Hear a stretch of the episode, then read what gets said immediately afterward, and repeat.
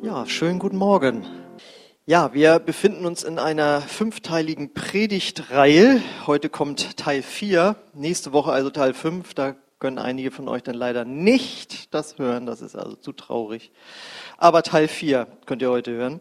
Äh, es trägt, die Predigtreihe trägt den Titel Warum du hier bist.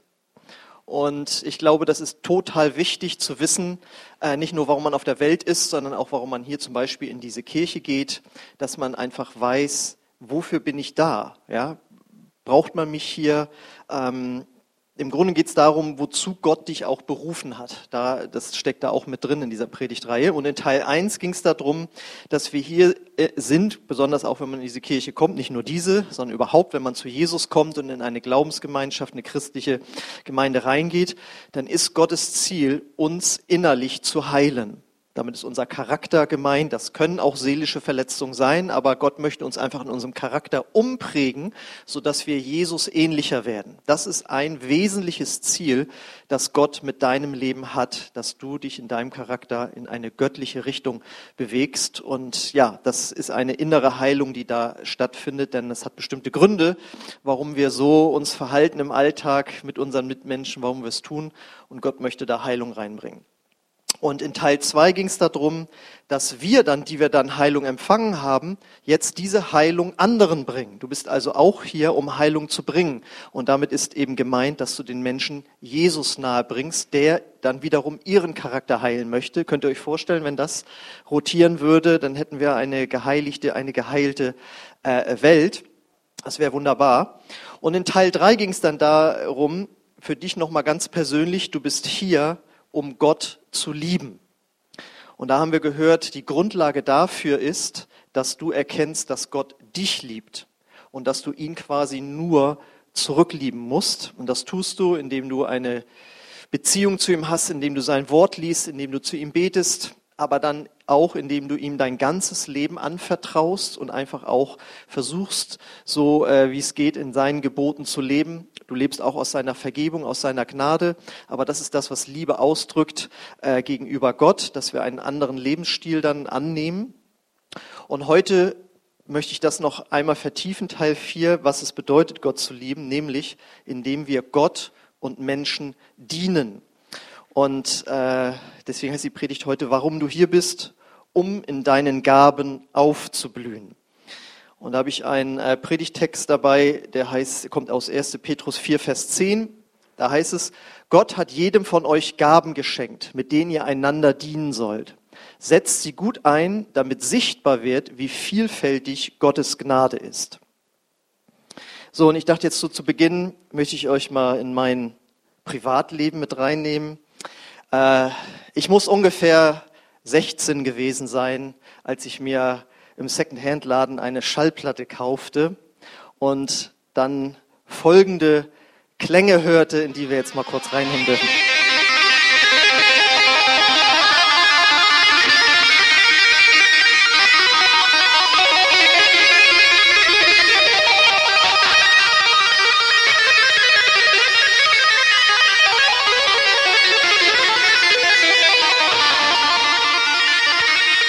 Okay, danke. Ich war noch kein Christ, aber ich dachte, ich wäre schon im Himmel gelandet. Als ich diese, als ich diese Töne hörte und ich weiß noch, als die Platte rauskam, hat sich die ganze Musikwelt gefragt, wie hat er das gemacht? Das war also eine E-Gitarre, es war kein Keyboard oder sonst was. Es war in dem Sinne auch kein Effekt drauf, sondern er hat auf eine neue Art gespielt. Und ähm, das war dann so mein Lieblingsgitarrist. Und 30 Jahre später ist die Gitarre, auf der er das gespielt hat, für den Massenmarkt tauglich verkauft worden. Und äh, neulich entdeckte ich die im Internet und dachte, okay, ähm, wie viel wäre ich bereit dafür auszugeben? Das war weniger als für, was verkauft wurde. Und dann ging ich irgendwie ein, zwei Wochen später wieder rein. Und auf einmal war die genau für den Preis von einem spanischen Gitarrenhändler. Und ich habe das als eine Gabe Gottes empfunden. Und dann habe ich mir die äh, liefern lassen. Und jetzt ist die Frage, ob ihr die mal sehen wollt. Ja, klar. Ne? Wo habe ich die denn? Achso, die habe ich ja. Die hab ich ja. ja, das kriegen wir nicht hin, aber ich nehme sie mal mit hier. So. Äh, ein Freund von mir meint, die sieht ja aus wie ein Rennauto. von der Lackierung. Ja, also das ist wirklich ein Jugendtraum, der da in Erfüllung ging. 30 Prozent billiger, als sie sonst gekostet hätte. Genau, und dann habe ich mich auch rangesetzt und ein paar Sachen von denen gespielt. Das, da haben wir jetzt keine Zeit für. Aber warum, diese, warum dieses aufwendige Gleichnis jetzt am Anfang der Predigt? Ähm, ich betrachte das so als eine Gabe, als ein Geschenk, das ich im Grunde genommen mir zwar selbst gekauft habe, aber dass mir das jetzt so zugekommen ist. Und die Frage ist ja jetzt, äh, wann kommt so eine Gitarre am besten zur Geltung? Wenn man sie spielt, ne? Sehr gut. Ich meine, die sieht schon recht cool aus, finde ich. Aber äh, eine Gitarre ist am besten dann dafür da, dass man sie spielt. Dann könnte man sagen, blüht sie auf. Dafür ist sie da. Sie sieht auch cool aus, aber sie ist dafür da, dass sie gespielt wird, dass sie quasi eingesetzt wird. Und dieses einfache Gleichnis soll uns da jetzt reinführen in, in eben diese Wahrheit. Du blühst in deinen Gaben auf, wenn du sie einsetzt. Ja? Ich habe mehrere Gitarren, aber die blühen erst auf, wenn ich sie spiele. Und äh, ich meine, wenn du ein Fahrrad gekauft hast, ne, wann macht das Sinn? Wenn, wenn du drauf fährst. Ne? Nur im, äh, im Keller das Ding stehen haben, das ist nicht so das Wahre. Und das bedeutet, der Sinn der Gaben, die wir von Gott empfangen haben, ist der, dass wir sie einsetzen. Das ist so banal, aber eine so tiefgehende Wahrheit, die kann dein ganzes Leben revolutionieren, besonders eben auch als Christ.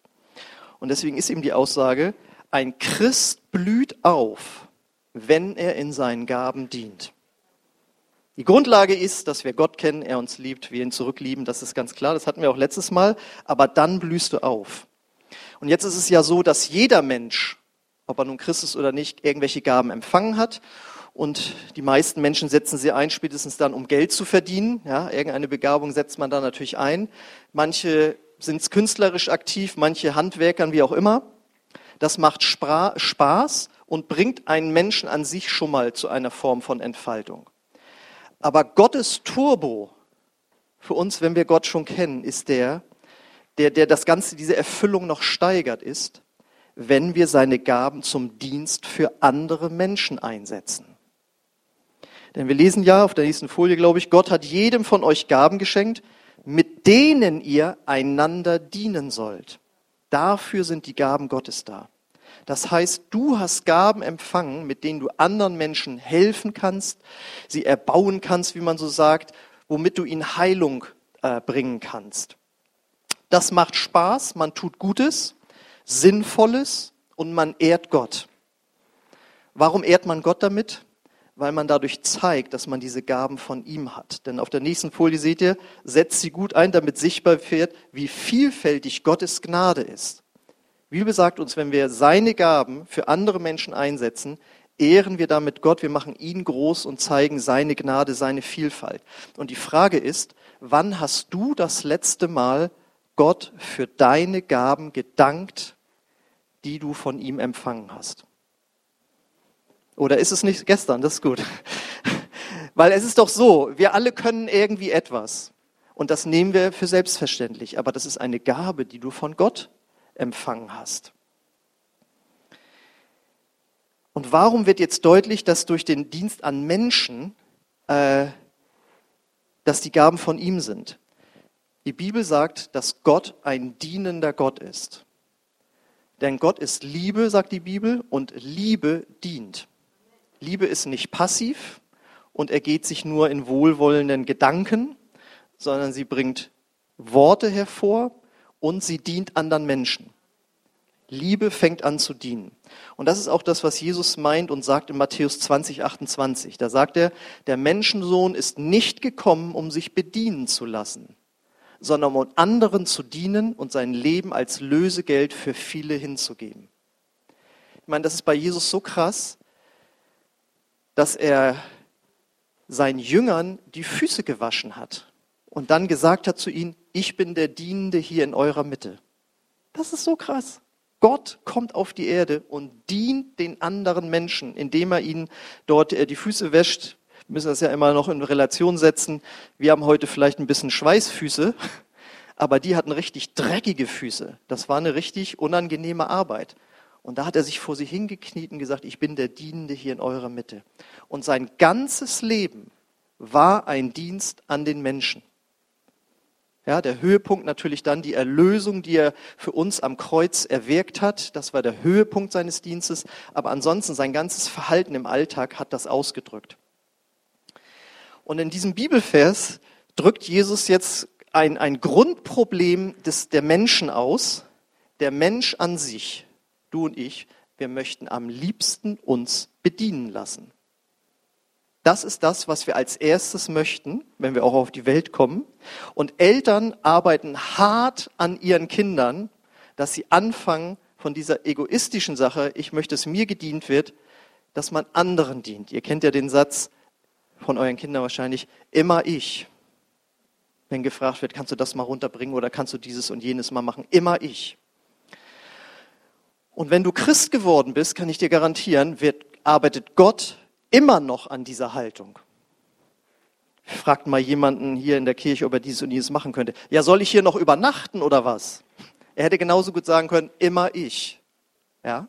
Gott arbeitet hart an uns, weil wir in einer gefallenen Schöpfung leben, wo wir eben zu dieser Haltung neigen. Und Gott möchte, dass wir hin zu einer dienenden Haltung äh, kommen. Und da fand ich schon mal ganz positiv, als wir hier vor ein paar Monaten diesen Gebäudehoftag hatten und dann war auch jemand da, der noch kein Christ ist und er so, also es ist ja erstaunlich, wie viele hier mitmachen. Ich kenne sowas sonst auch so von irgendwie Fußballvereinen oder irgendwie irgendwelche Vereine halt. Da arbeiten dann zwei, drei und die anderen stehen in Grüppchen rum und unterhalten sich. Da sind wir also auf jeden Fall schon mal ein Stück weit, das ist richtig gut. Und ich kann nur mich erinnern, wie ich als junger Christ begeistert war von Gott und was man alles mit ihm erleben kann. Und dann hörte ich eine Predigt, die lautete, bist du ein Diener? In Klammern, oder bist du Konsument? Und da musste ich zugeben, dass ich bis jetzt nur, nur konsumiert hatte und das auch weitermachen wollte. Und ich dann aber merkte, aber da ist jetzt eine geistliche Wahrheit einfach drin, dass zum Christsein dazugehört, dass ich lerne zu dienen, anderen zu dienen in den Gaben, die ich empfangen habe. Und Gott wirbt jetzt um uns mit dieser Info, dass jeder von uns Gaben empfangen hat. Denn wir lesen auf der nächsten Folie, Gott hat jedem von euch Gaben geschenkt. Und die gilt es zu entdecken. Was kannst du? Was interessiert dich? Was hast du auf dem Herzen? Was gut wäre, wenn das passieren würde, jetzt besonders im Reich Gottes halt? Ja?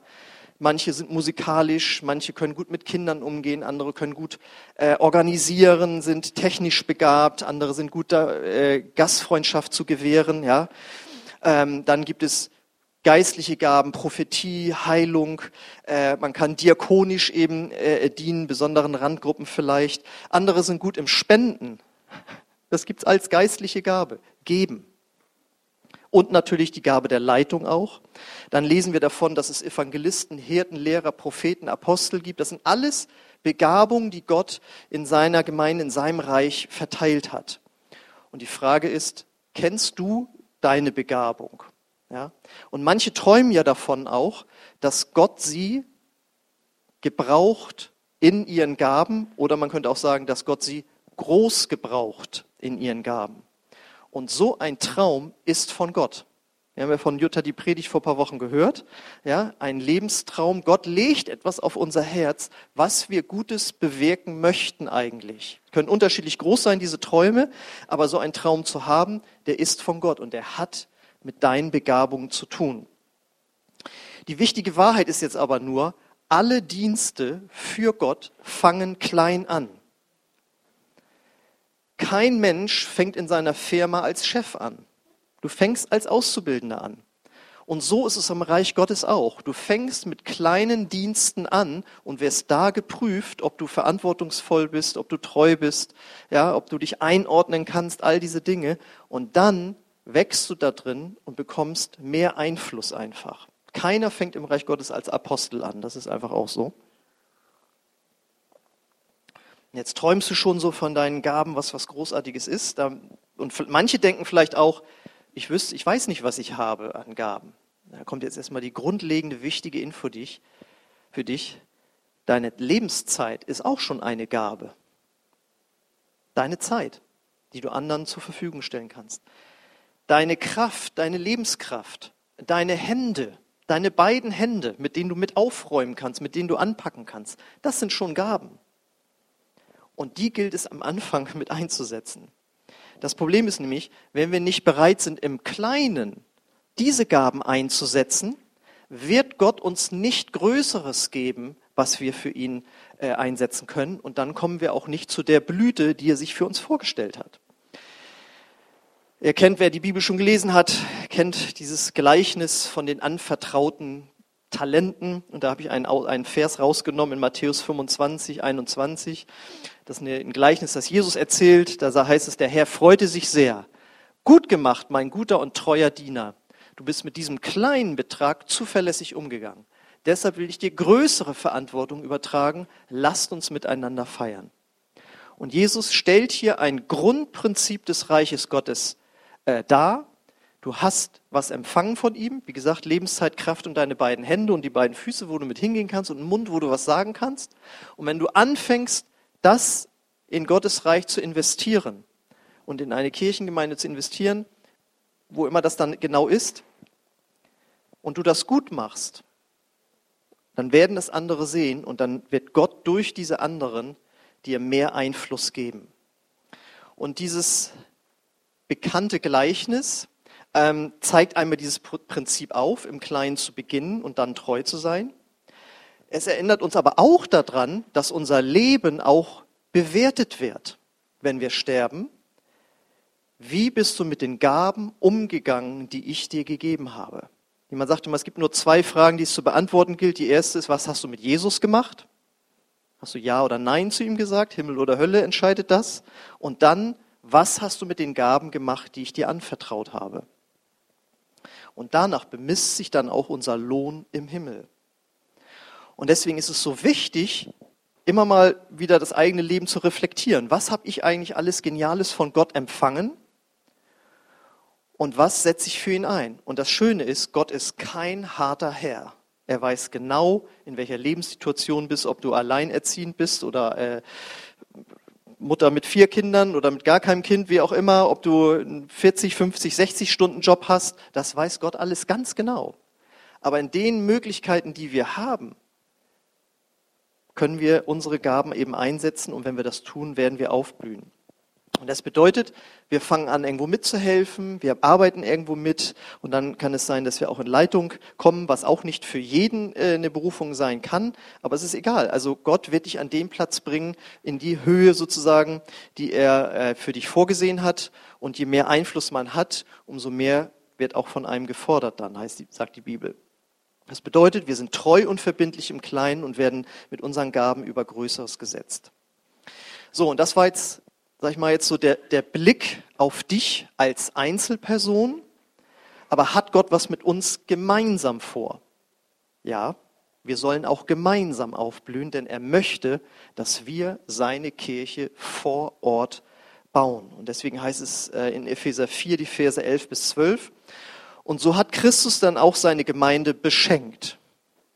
Er hat ihr die Apostel gegeben, die Propheten und Verkündiger der, der Botschaft, auch Evangelisten genannt, genauso wie die Hirten und Lehrer, welche die Gemeinde leiten und sie im Glauben unterweisen. So, und für die gilt jetzt Folgendes, die Leitung. Sie alle sollen die Christen für ihren Dienst ausrüsten, damit die Gemeinde, der Leib von Christus, aufgebaut und vollendet wird. Das heißt, Gott stellt uns mit unseren ganzen Begabungen zusammen und sagt, wenn ihr das zusammenlegt, werdet ihr nicht nur einzeln für euch persönlich aufblühen, sondern ihr werdet als ganze Kirche, ihr werdet als ganze Gemeinde äh, aufblühen. Und das ist nicht irgendwie ein Zusatzgimmick oder so, denn da heißt es ja, die Gemeinde ist der Leib von Christus. Wie wichtig ist dein Körper für dich? Super wichtig. Ohne den kannst du hier sonst nicht leben. Und für Jesus ist sein Körper super wichtig. Das ist sein Herzstück, kann man sagen. Ja, das ist sein, sein Augapfel, auf den, er, auf, auf den er guckt. Ja, wir werden ja auch als seine Braut bezeichnet. Und wie wichtig ist eine Braut für den Bräutigam? Super wichtig. Ja?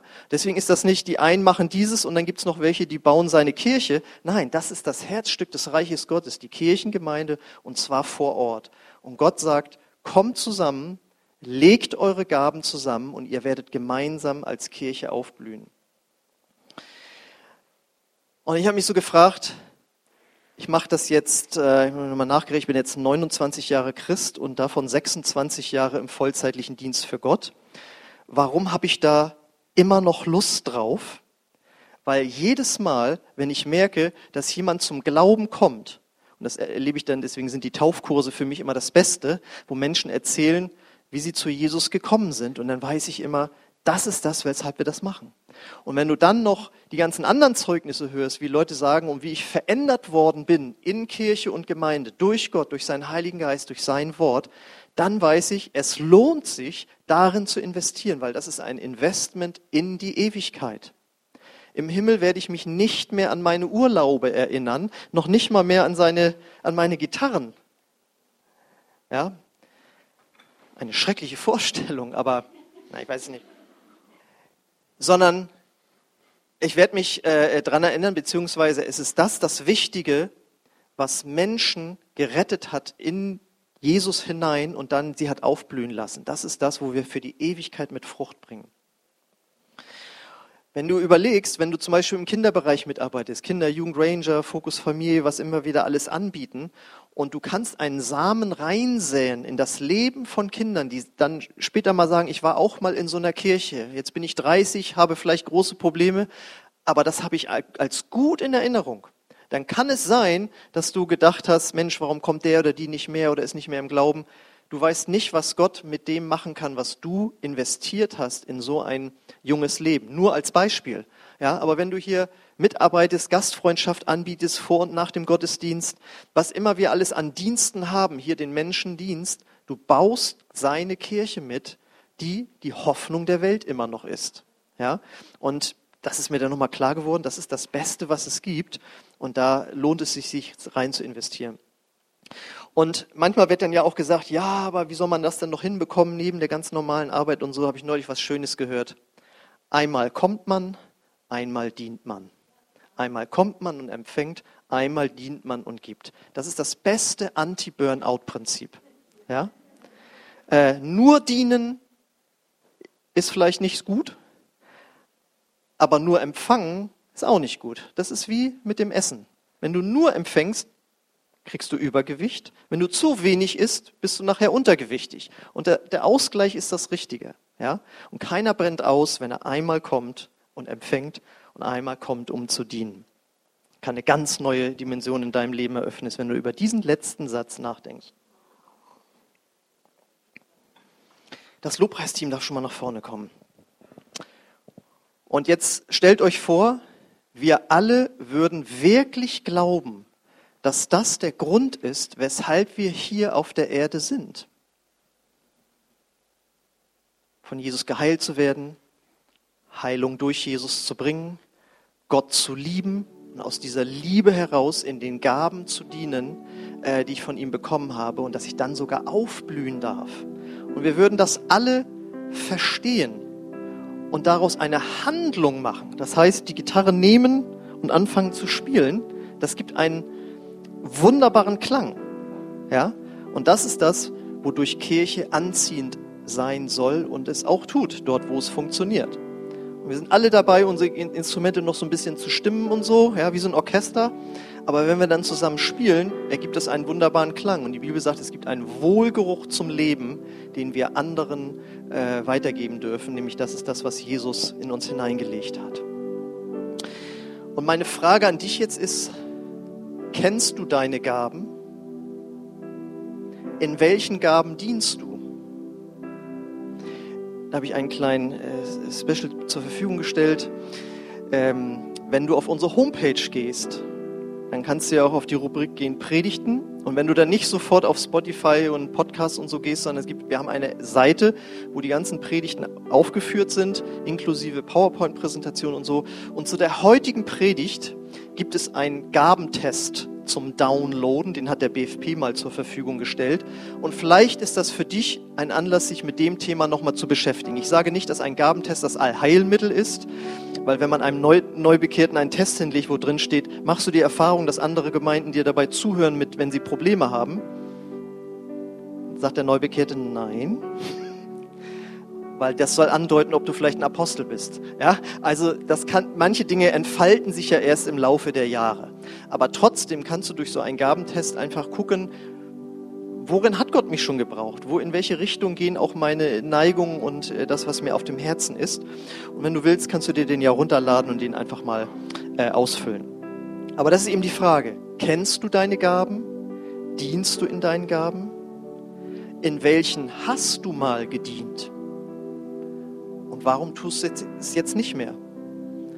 Ich glaube, dass Gott einen weiterführt, einen Dienst auch erweitern kann und so, dass man sagen kann, früher habe ich da, das alles kein, ist völlig normal. Aber trotzdem kann es ja auch sein, dass bei dir innerlich irgendwas sich verschoben hat, warum du nicht mehr in dieser Gabe äh, dienst. Dann lass dich heute davon Gott nochmal, ja, vielleicht zurechtrucken oder da einfach, dass du dich da reflektierst, warum ist das so? Und ich möchte dich einfach herausfordern, nach dieser Predigt, die ich mit der Bibel begründet habe, willst du vielleicht deine Bereitschaft erneuern oder das erste Mal sagen, Gott, gebrauche mich in meinen Gaben und ich bin auch bereit, im Kleinen anzufangen. Und den Test kannst du dann gleich machen, wenn dann irgendwann jemand auf dich zukommt, irgendein Leiter, könntest du hier mithelfen. Und deine erste Reaktion ist immer ich. Das, das habe ich ja gestern erst mein, meiner kleinen Tochter gesagt. Und dann sagst du, ich werde gucken, was sich machen lässt. Das wäre schon mal eine tolle Antwort, ne?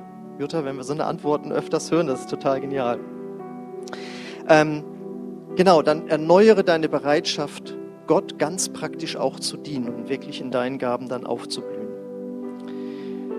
Ich stelle ja auch immer die Frage, kennst du diesen Gott überhaupt schon, der dich geschaffen hat, der dir deine Gaben gegeben hat und dienst du ihm überhaupt schon? Bist du schon in diese Liebesbeziehung eingetreten, dann möchte ich dich dazu einladen, das zu tun. Okay, ich lade euch ein aufzustehen. Ich möchte gerne für euch beten.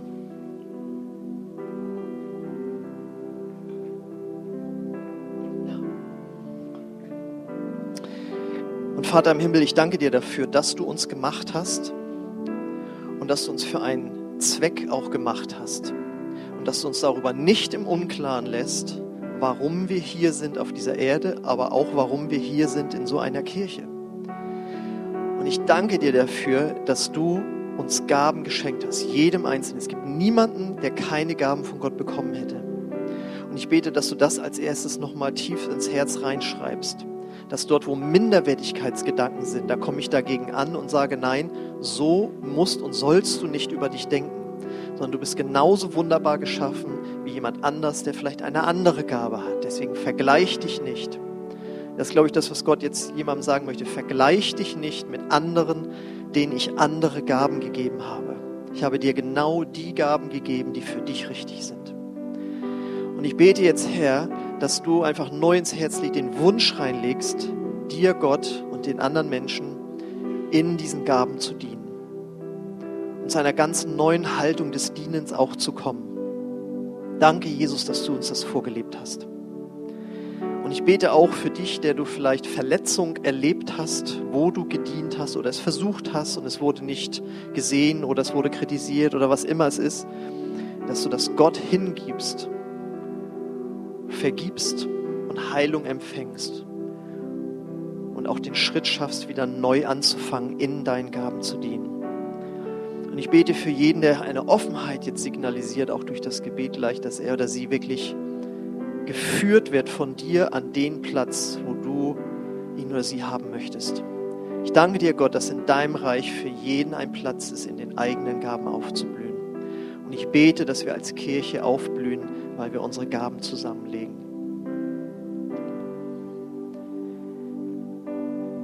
Deswegen lade ich dich ein, Gott eine Antwort zu geben im Gebet. Ich möchte einfach ein Gebet formulieren, wo du deine Bereitschaft neu ausdrücken kannst. Gott, gebrauche mich dort, wo du es möchtest.